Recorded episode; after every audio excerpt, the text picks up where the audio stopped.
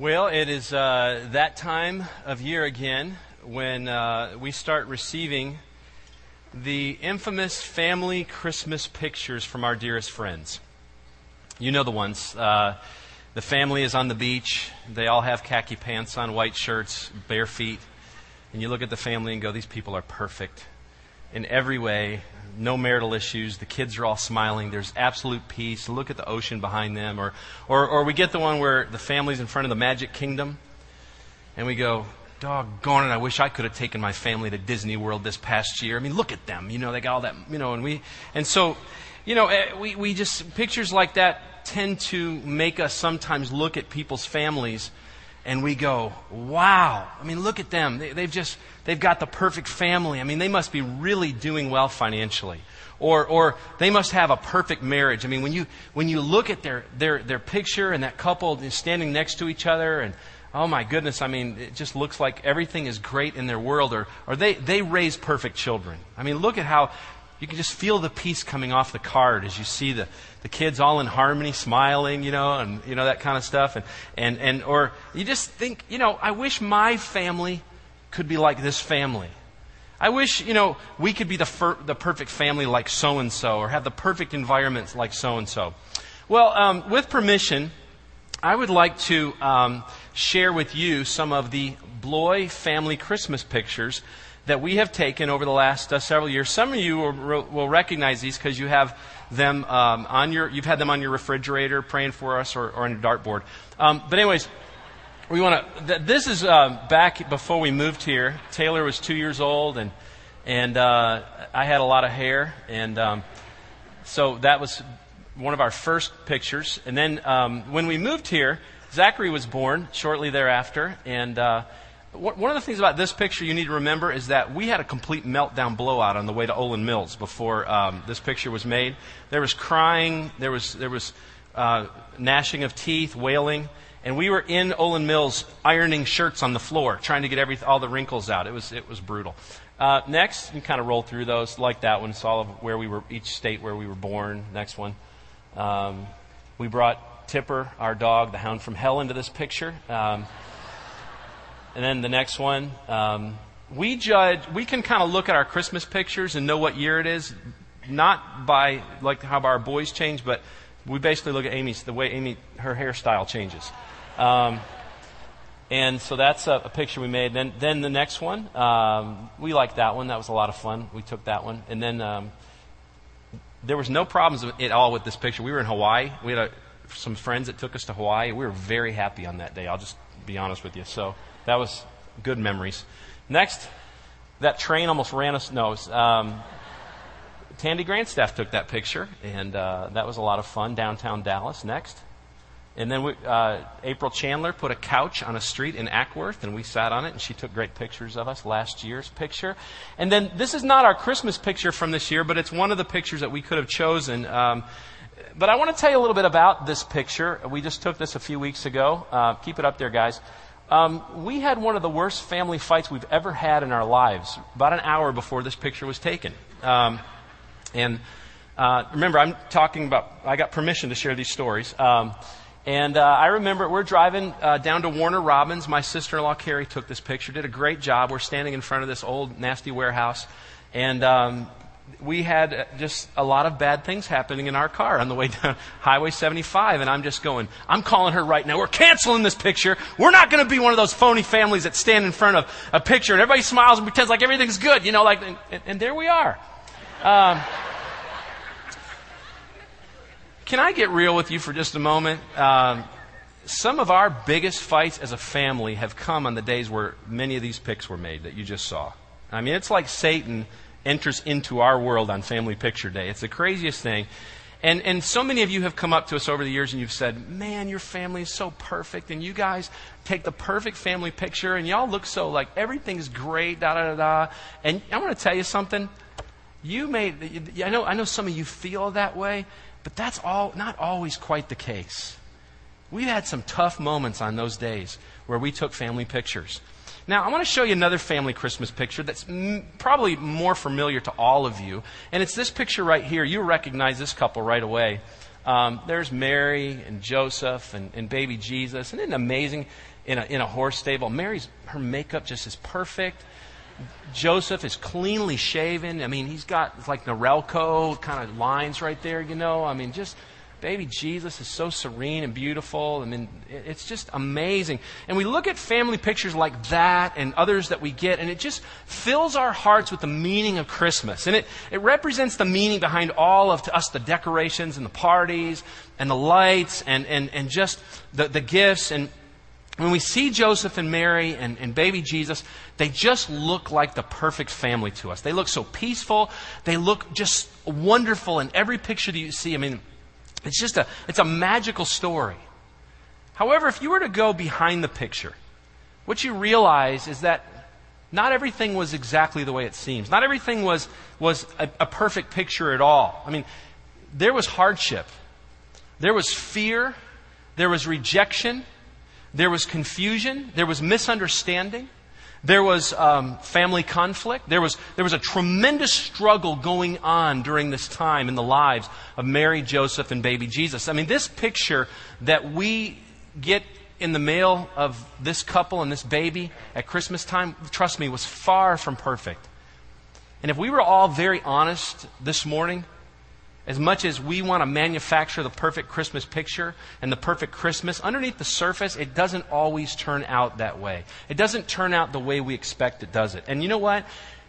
We look at all of our family issues and the things that we deal with, and it just gets magnified at Christmas, doesn't it? Because all of a sudden the cousin that you really don't like comes to town, or the brother you haven't talked to for years has to be at your house, or the little spat that you had with mom or dad gets amplified because now all of a sudden you've got to pretend like everything's fine. And behind the decorations and behind the parties and the presents, Oftentimes in our families, what you don't see in those family Christmas pictures are the financial issues. You don't see the mounds and mounds of debt. You don't see the relational hardships that are being, that are being hidden oftentimes behind the plastic smiles. There's loads of stress oftentimes. There's health issues that, that turn our experience of the perfect family Christmas picture into the imperfect Christmas. And as we're going to see this morning, God specializes in using imperfect situations and imperfect people to bring himself glory and to advance his purposes here on this earth. And as we're going to see in just a moment, God chose over 2,000 years ago to reach down from heaven and take a very imperfect young couple who had a very challenging, imperfect situation. And he dropped, very gently dropped into the middle of their lives a perfect little gift so that the whole world could change around them and that they could change themselves. And that is the real picture of Christmas. Now, I want to take a, a, moment, if we could, and look at some very imperfect Christmas pictures. And the very first one I want to show you is Joseph. Joseph here is holding baby Jesus. I mean, someone gave him a lily and said, Here, Joseph, take the lily and smile with Jesus. That's weird. And, but I want to look for a moment at Joseph's very imperfect dilemma because in Matthew chapter 1, and if you have a Bible, I want you to grab it, open it, and put it on your lap. In verse 18, we get into Joseph's story. Joseph's story isn't told in the book of Matthew. Mary's story, uh, story is, is laid out for us in the book of Luke. And in Matthew chapter 118, it says, This is how the birth of Jesus the Messiah came about. His mother Mary was pledged to be married to Joseph, but before they came together, she was found to be pregnant through the Holy Spirit. Now, here's Joseph and Mary. They are espoused to each other. They were pledged to be married. It was more than an engagement. During an espousal period, parents would arrange an, an actual contract of marriage where the groom's father would pay the bride's father a dowry or a price, and he would provide um, almost insurance should a groom become dissatisfied and want to divorce her. There was kind of an allowance made back then during that time.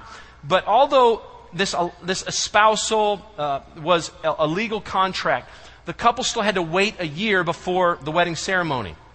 They had to wait a year before they could actually live together and, and be married and, and, and have sexual relations with each other. So this espousal period was this time of testing. It was a time for the couple to prove their fidelity, to prove their devotion. So you can imagine the problems that existed when it appeared that Mary had violated this trust and all of a sudden she becomes pregnant. I mean, it threw Joseph into a great dilemma. Imagine the conversation that took place between Joseph and Mary when Mary was trying to explain to Joseph that she was now pregnant and that the Holy Spirit was the Father. That an angel had come to her and told her that she was going to bear the Messiah. And Joseph's like, What? I mean, you know that that had to be a tough pill for him to swallow. I mean, Joseph was the direct descendant of King David, Israel's greatest king. His family would have been known all over town. I mean, Nazareth was a, a, very small town, and I'm sure the gossip mill was just buzzing with the story of Joseph's young fiancee getting pregnant. And the law, according to Deuteronomy chapter 22, verse 23 and 24, basically gave him the right to call for Mary to be publicly humiliated and to be taken out to the, the city gates and to be stoned as an adulteress. So, what does Joseph do? Well, look at verse 19. Because Joseph, her, fa- her husband, was faithful to the law and yet did not want to expose her to public disgrace, he had in mind to divorce her quietly. Now, in Joseph's mind, he, he's dealing with a possible issue of adultery. There is no way that um, the, the picture he had in mind when he, there was no way that this, that this was the picture he had in mind when he pledged himself to be married to Mary. And I'm sure that, that when he was maybe even a young boy or he was getting into this whole situation, he dreamed of, of, of having a home with Mary, of, of, them having children together, of, of them growing old together. And all of, all of a sudden, this picture becomes very imperfect. And some of you can relate to that. You thought about the day when you would get married. And you walked down an aisle in a church or, or outside somewhere, and you stood in front of it. It was like a beautiful perfect ceremony. And you walked away from there and you got in a car and you drove off and you thought about having kids together or you thought about building a life together and you thought about growing old together. And all of a sudden, somewhere along the line, that picture became very imperfect. And some of you over the last several years dealt, have dealt with a divorce. You've dealt with an adulterous situation. You've dealt with issues with your children. You've dealt with the issue of maybe not even being having to have children. You've dealt with child issues. I mean, there it's just your whole everything that you dreamed of, the perfect situation, now is very imperfect. Now, what does Joseph do? Well, even though he had the law on his side and he could have had Mary stoned and killed, I mean, his feelings for her ran very deeply. And he obviously doubted her story. And so he decides that rather than expose her to public shame and disgrace, he would end the, the, the commitment by privately divorcing her. Even though it appeared that she was unfaithful to him, Joseph still had a ton of compassion for Mary. Look what it says in verse 20, because you need to realize, at verse 20, the story begins to take a twist. God enters into the story. And it says, verse 20, But after he had considered this, an angel of the Lord appeared to him in a dream and said, Joseph, son of David, do not be afraid to take Mary home as your wife, because what is conceived in her is from the Holy Spirit. She will give birth to a son, and you are to give him the name Jesus because he will save his people from their sins. Now, Joseph, again, he had this perfect picture in his mind of, of what the future was going to look like, but God changed his plans. And what seems to be a very imperfect dilemma now is turning into this amazing story of love and grace. Now, let's switch gears and look at Mary for just a moment and turn your Bibles to the book of Luke. In the book of Luke, in chapter 1, we see a picture of Mary. And we can see this picture up here on the screen of Mary. She's holding baby Jesus. Some of you may have seen this picture before. Mary just looks so peaceful and, and, and just full of grace. She's like the perfect picture of a young mother. And, and churches all over the world have revered this woman. And, and yet, here what we see in verse 26 it says, In the sixth month of Elizabeth's pregnancy, God sent the angel Gabriel to, to, Nazareth, a town in Galilee, to a virgin pledged to be married to a man named Joseph, a descendant of David. The virgin's name was Mary. The angel went to her and said, Greetings, you who are highly favored. The Lord is with you. And Mary was greatly troubled at his words and wondered what kind of greeting this might be. Now, Mary's response was very typical of how any teenage girl would have responded to a visit from an angel. She was obviously scared to death. She was also very, very troubled. Now, the Greek word here for troubled meant that she was baffled. What in the world does an angel want with me? I'm just a teenage girl. What, what's going on here? And in verse 30 it says, But the angel said to her, Do not be afraid, Mary. You have found favor with God. You will conceive and give birth to a son, and you are to call him Jesus. He will be great and will be called the Son of the Most High. The Lord God will give him the throne of his father David, and he will reign over Jacob's descendants forever. His kingdom will never end And Mary says, How in the world could this be? Because I'm still a virgin. Still a virgin. Mary, I mean, Mary grew up in a good Jewish home. I'm sure she was taught Jewish law. I'm sure that there was a lot of panic in her voice when she's talking to this angel because here she is dealing with an unplanned pregnancy. Now, this wasn't like today when a young girl would find out maybe she's pregnant and there's an alternative school to go to. She can go get counseling from the school. She can go to uh, a place like the Paulding Pregnancy Center and get counseling and find out about adoption opportunities or, you know, how to raise a child by your. I mean, this was about a young girl facing public shame. This was about a family being, being absolutely paraded out in front of the whole community as a disgrace. And Mary knew that the penalty for something like this was going to be death. I mean, so how in the world, in her mind, is she going to work through this? How, how was she going to prove to Joseph that she was still a virgin? I mean, who would ever believe a crazy story like this? And yet in verse 35, it says, The angel answered, The Holy Spirit will come on you, and the power of the Most High will overshadow you. So the Holy One will be born, and he will be called the Son of God. Now, I'm sure that Mary, like probably most young girls or women in this church? I mean, when you were younger, you had in mind one day what it would be like to be a mom, to be married, to have a baby. And, and, and like most young girls, she probably dreamed of the day when, when she would grow old and watch her children grow old. And yet, here we are. Her picture has completely changed. And then you find this very imperfect road to Bethlehem. And we find out in Luke chapter 2 that Caesar Augustus he issues a decree to the entire Roman world that everyone should return back to their home so that a census could be taken. He's counting people. Why? Because he wants to tax the entire world. And we find out in verse 4 it says So Joseph also went up from the town of Nazareth into Galilee to Judea, to Bethlehem, the town of David, because he belonged to the house and line of David.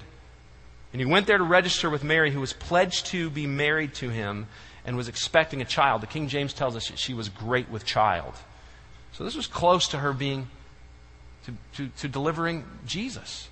And in our minds, oftentimes, we see this, this perfect picture, the one you see on the screen here, of this young couple, Joseph. I don't know why he looks a little ticked off in that picture, but he does.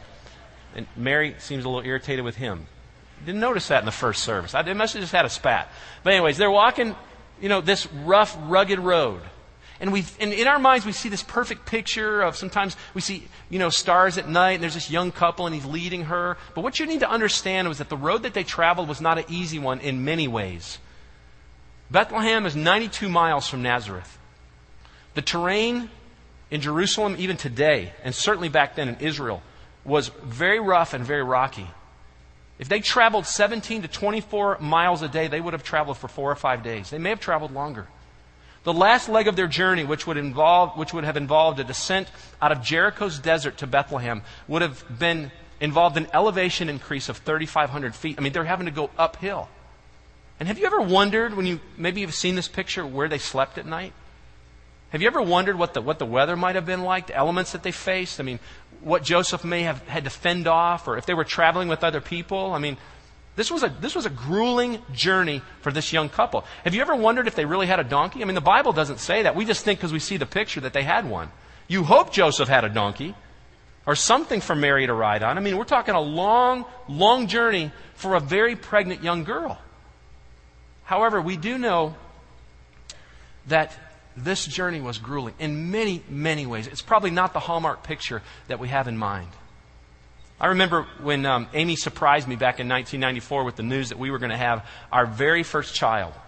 It was two days before Father's Day, and it was two days before the two of us were to lead a 18-day trip with 42 students and adult workers to Moscow, Russia, and Kiev, Ukraine. And so, um, being the young, smart couple that we were at the time, we decided that Amy would go on this journey. Two days, so we get into this, we, we, we fly from, from where we were in, in, in, outside of Richmond to JFK Airport, and we get on this Russian plane called Aeroflot. Just the name by itself should tell you about our flight. And we flew from Russia, we flew from New York, and we landed in Moscow, and it was super hot during that time of the year. It was just shortly thereafter that they had, shortly right after that they had really taken the walls of communism down. And I mean, people with Russian guards with AK 47s. And I mean, we're, and we're walking through this Russian airport. And I mean, all of a sudden, all the smells have changed. The environment has changed. And my newly pregnant wife is sick as she can be for 18 straight days. And of course, the 24 hour bus ride from Moscow to Kiev that involved one lane roads and stopping at little stop points so that security guards could take your passports and play cards with them. I mean, that didn't help at all. And then all of the just the different smells and, and, and the different things that were going on in Kiev, which, which was, at the time was very much a third world country, just added to this, this overwhelming sickness. And where we stayed in Kiev was less than 90 miles away from Chernobyl, a nuclear fallout disaster area. And so here we are, all of these different smells, all these different kinds of foods. And Amy, I mean, thank goodness for Ensure, those little bottles of drink. I mean, I mean, otherwise she would have just starved. And she could hardly hold food in her the whole time. And the whole time I'm feeling like, you know, father of the year. You know, husband, I'm just trying, I mean, I'm on this missions trip, 18 days with all these kids, and I'm just trying to help my, my young wife and my young soon to be mom just to make it through this grueling, grueling experience. And I'm sure that Joseph had very much those same feelings as he was out there on that rugged road going from Nazareth to Bethlehem. And he's leading this young bride, whether it was by hand or by donkey or whatever that looked like. And this is certainly, you know, as we think about, we see that picture, but listen, it's certainly not the perfect picture that he had in mind of the life and how life would start out with, with, with he and Mary. And then you go into the young couple's very imperfect childbirth. And you get into verse 7, and, it says, She gave birth to her firstborn, a son, and she wrapped him in cloth and placed him in a manger because there was no guest room available for them. And when we see this picture, what do we, what do we see? We see this picture of, of Joseph, and we see Mary, and we see baby Jesus. Very similar. Throw that picture up there that we showed earlier, if you guys would. And we, we think about this young couple. Now, I want you to understand that when Joseph and Mary came to town, the city was packed with visitors. Everybody was coming back home. And they were taking a census. Everybody had to go back to their hometown to be counted. Now, we don't know exactly how long Mary and Joseph stayed in Bethlehem before she gave birth, but we know that she had her baby, and the Bible says she placed him in a manger because there was no guest room available at the Bethlehem Inn. And we know that somehow or another there were conversations that were going on. And you would think that Mary and Joseph could have stayed with a relative. But either all of their houses were full of other relatives, or as maybe some scholars suggest, and I don't want to ruin your Christmas picture, but she may have been, he may have been, they together may have been rejected by one of Joseph's relatives because here they are showing up in town, and she's pregnant, and they're not officially married. And regardless of what happened, most scholars believe that this young couple welcomed their child into the world in an animal cave. And you think certainly not the healthiest environment for a child to be born by any means. I remember, I remember when Zachary was born, we had, had moved here to this area to start Westridge. We were about a year in, and Zach came into the world, and I got in my 1988 Pontiac Grand Prix with Amy sitting next to me, and we drove to Cobb General Hospital, one of the top 10 hospitals in the country for delivering babies. And I walked into that hospital room where that was all taking place. And I mean, there was oak wood, most sanitary environment you can imagine, professional nurses, professional doctors. I mean, it was like it was like a five-star hotel inside this hospital. I was blown away. It was absolutely amazing. And one of the things that I remember about both of the births of my children was that Amy made it very, very, very, very clear to me that she was going to have an epidural and that I was in charge of making sure that that happened. And I remember, and, and I don't think it really played out this way, but for whatever reason, my memory, you know, was very vivid at the moment. And, and but I remember the first birth in Lynchburg. I mean, it was like I, she grabbed me and said, "I will have an epidural." Now, honey, I know you didn't do that, but I tell you, the pressure was on me to make sure that that was going to happen. And she got them both times. But this was a completely different story. Completely. Here you got this young couple, not married, far from home, potentially rejected by their family, having a baby and out in what was probably a very dirty shelter for animals. Not your perfect picture situation by any means. And so many of us, we look at the picture of our lives and we step back and we, we think, we go into marriage with this idealistic dream of what marriage will be like, and then one day all of a sudden our perfect picture becomes very imperfect. Or we have children and, and we dream of what they will become or what they will do with their life or how wonderful our home will be once we bring them into it. And all of a sudden, our picture changes from this dream of perfect to very imperfect overnight. And we enter into maybe a new career and we, we, think, this is everything that I dreamed it would be. This is, this is my dream job right here. I'm going to spend the rest of my life doing this. And all of a sudden, it becomes a nightmare. What do you do when you realize that your picture is very imperfect? What do you do when all of a sudden you wake up and the picture that you painted in your mind is no longer the picture you dreamed of? Here's what you do. First of all, you got to remember that God is not surprised by your imperfect situation. Trials and suffering are part of life. I mean, we live in this very messed up, sinful, imperfect world that impacts the, per- the picture of our, our, our, lives every day. Some of, of you have, have been through a divorce or you have been through the, the pain of, of dealing with an adulterous situation, or, or you have dealt with a wayward child. Maybe the economy has, has dealt a blow to you. You're suffering through that. You've lost a job. You've lost your retirement. You're losing your house. Maybe you're, you're dealing right now with the, the pain of losing someone recently, and, and, and your world is, has become extremely imperfect. And, and as I mentioned earlier, Christmas sometimes often magnifies all of that. And you're looking at all this and you're, you don't know how you're going to make it through the holidays. Maybe you're angry at God right now. Can I tell you that God is not surprised by what you're going through? He's not surprised by your suffering or, or the fact that your life might be a mess right now, and he, and he certainly can handle all of your emotions. But know this God has not left you. He's not punishing you like many of you think He is. He's not surprised by any of, of, of, what you're going through. He cares about you, He loves you, and He's walking through the situation with you. But because we live in a sinful, messed up, imperfect world, guess what? We are going to deal constantly with imperfect situations.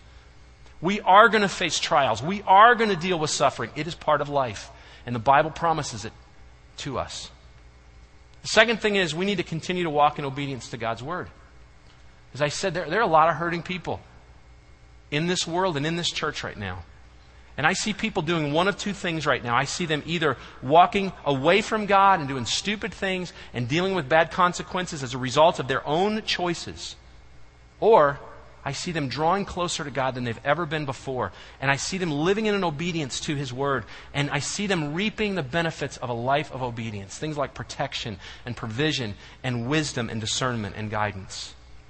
How did Joseph and Mary deal with their imperfect situations? Well, you dig into these passages a little further. And in Matthew chapter 1, Joseph, it says in verse 24, when Joseph woke up, he did what the angel of the Lord had commanded him, and he took Mary home as his wife. Luke chapter 1, verse 38, we see Mary's picture. And she says, I am the Lord's servant, Mary answered. May your word to me be fulfilled. They were obedient to what God had told them to do.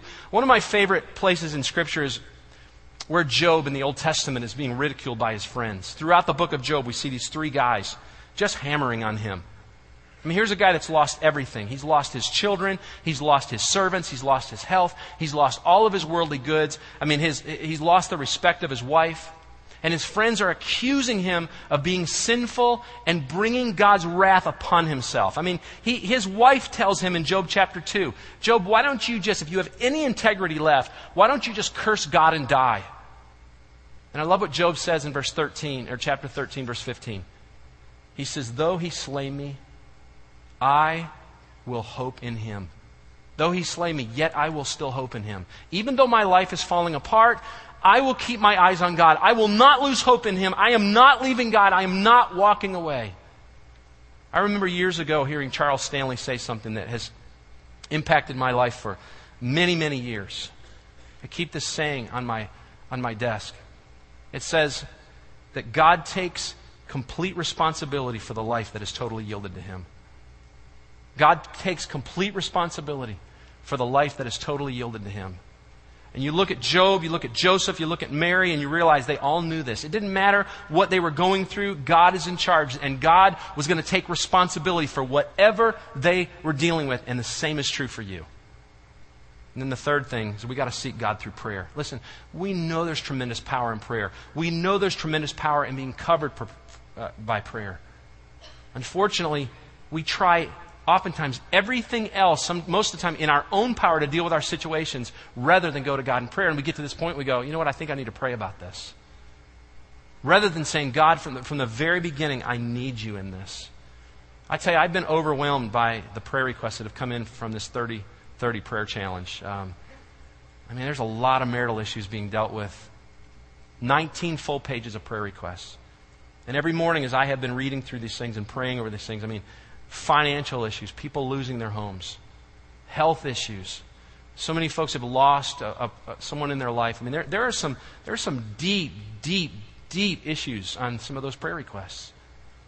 And those people have said to us, Pray for me. Please we need prayer covering. We are seeking God for miracles. We are seeking God for answers.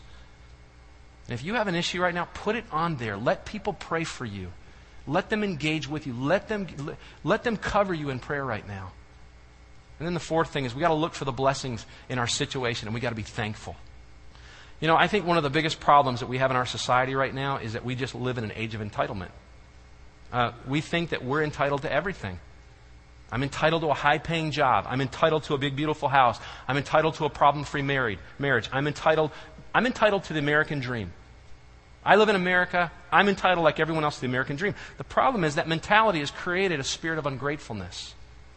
And we have thousands and thousands of people who are angry right now and who are fed up because they don't have what they feel like they're entitled to. And you think, how in the world could you truly be thankful and grateful for what God has given you when you are always angry about what you don't have. One of my friends in ministry, a guy named Steven Furtick, put this out on Twitter on Thanksgiving, and it, it really impacted me. He said, Gratitude begins when our sense of entitlement ends. Gratitude begins when our sense of entitlement ends. And yet, in the midst of, of a very difficult moment, Mary decided to look for the blessing in her situation. I mean, l- listen to what she said in Luke chapter 1, verse 46. It says, And Mary, Mary said, My soul glorifies the Lord, and my spirit rejoices in God my Savior. Savior. Wait a minute, Mary, you're pregnant. You are a young girl, and you are pregnant right now. You're not even married. You could face public shame. You could face ridicule. Even worse, Mary, you could die. My soul glorifies the Lord, and my spirit rejoices in God my Savior. Listen, Mary could have said, listen, God, this wasn't, this isn't the picture that I had planned on. This is not what I'm entitled to. This isn't my plan. But she didn't do that. Instead, she was able to look at her situation. She was able to, to find the blessings in it. And it caused her to step back and to praise God and to rejoice in Him. I read somewhere a few weeks ago from a lady by the name of Regina Brett who writes for a paper in Cleveland. She says, If we all threw our problems in a pile, and saw everyone else's problems in that pile, we would grab ours back. And how true is that? If you were to go to Burkina Faso, Africa, or anywhere, or many places around the world, and you took your problems and threw it in a pile with theirs, you would grab your problem back. We got to look for the blessings in our situation, and we got to learn to be grateful and thankful for what we do have. And then finally, in the midst of our imperfect situations, God offers grace. When you look at the word grace, you see two kinds of grace in the Bible. You see God's strengthening grace.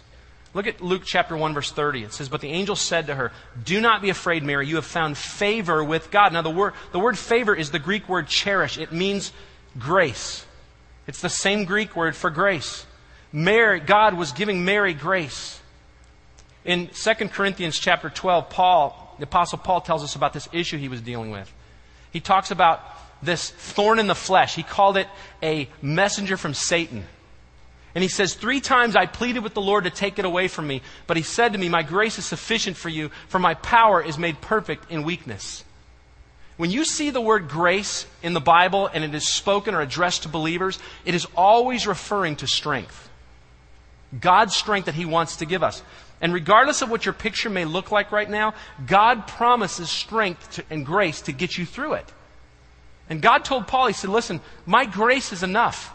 My grace is enough, and it's always available to you. Matter of fact, Paul, I'm going to take your weakness and I'm going to use it as a platform to show the awesomeness of my power. Paul, it is through your weakness that I'm going to be, I'm, I'm going to, I'm going to work through you. Did it ever occur to you that God may want to use your pain God may want to use your suffering. God may want to use your weakness. God may want to use your situation, your imperfect situation, as a platform to display his, pla- his power and glory to the rest of the world. He may be allowing you to go through something right now so that you will be taught how to depend on Him, how to, how, how to trust in Him, because He's going to use you in a mighty way to help other people. Don't lose sight of that. Grab hold of the strength that He's promising right now. The other grace that we see in the Bible is offered to those that don't know Christ as their Savior yet. And it's called His saving grace. And it's at those moments where God, who is constantly offering this grace to a, an unsaved world, offers the perfect into our imperfect situations. And He looks down from heaven and He sees the imperfectness of our lives and the, and the decisions that we made and how our sin has messed up the world. And He offers us the perfect the perfect sacrifice that was brought to us from his perfect Son. And you may be here this morning and you, maybe for the first time, you, you realize how imperfect your life is, how messed up sin has caused your life to be. And you realize that the only way that you're going to walk through your imperfection, walk through the imperfect situation that you're in, is to re- receive Jesus' perfect sacrifice as a perfect sacrifice for your sins. I want all of us to just for a moment bow our heads. If you're here this morning and you are struggling with life and you know Christ is your Savior, I want you to know that His grace is enough to help you and that it's available to you today. And if you just constantly just rely on Him and call out to Him and trust Him, what He provided for you on the cross years and years ago is still available to you today. The strength and power to walk through life, to deal with whatever it is that you're dealing with. And at the end of this service, we're going to have some Stevens ministers that will be available to you if you need to talk to somebody. They're here for you, just to help you through some of the issues that you might be dealing with. Maybe you're here today and, and you're looking at your life and you're going, I am, maybe for the first time, looking at my life and realizing that I have no hope. I have no promise of really getting through this life successfully apart from Jesus Christ. And I certainly have no idea how I'm going to get from this life into the next life, which is called heaven. And maybe for the first time you realize that, you know what, without Christ, the alternative is a very real place called hell.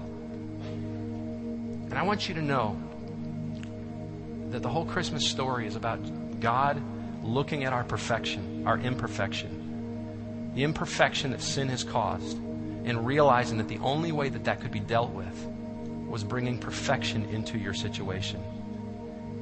And He knew, and you need to know that there's nothing you can do on your own to cause that to happen. God gently dropped in the form of a baby, his perfect son, into our imperfect world so that we could have a perfect sacrifice for the imperfections of our sin.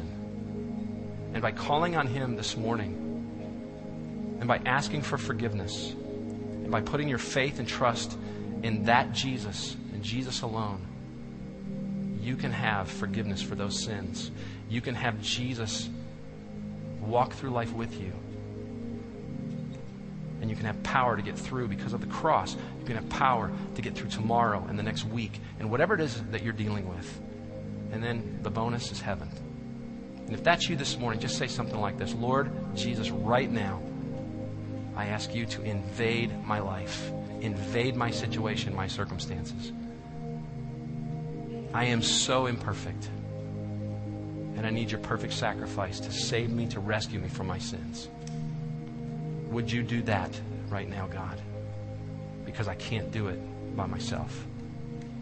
What Jesus did for me on the cross, a perfect sacrifice, I receive that into my life right now. You made that decision, take your worship guide. There's a place on there to fill out um, the card It says, This morning I prayed to receive Jesus Christ as my Savior. And either take it to the atrium here at the Dallas campus, or if you would, take it out to the, uh, the, the lobby at the West campus and let someone there know that you made that decision for Jesus Christ.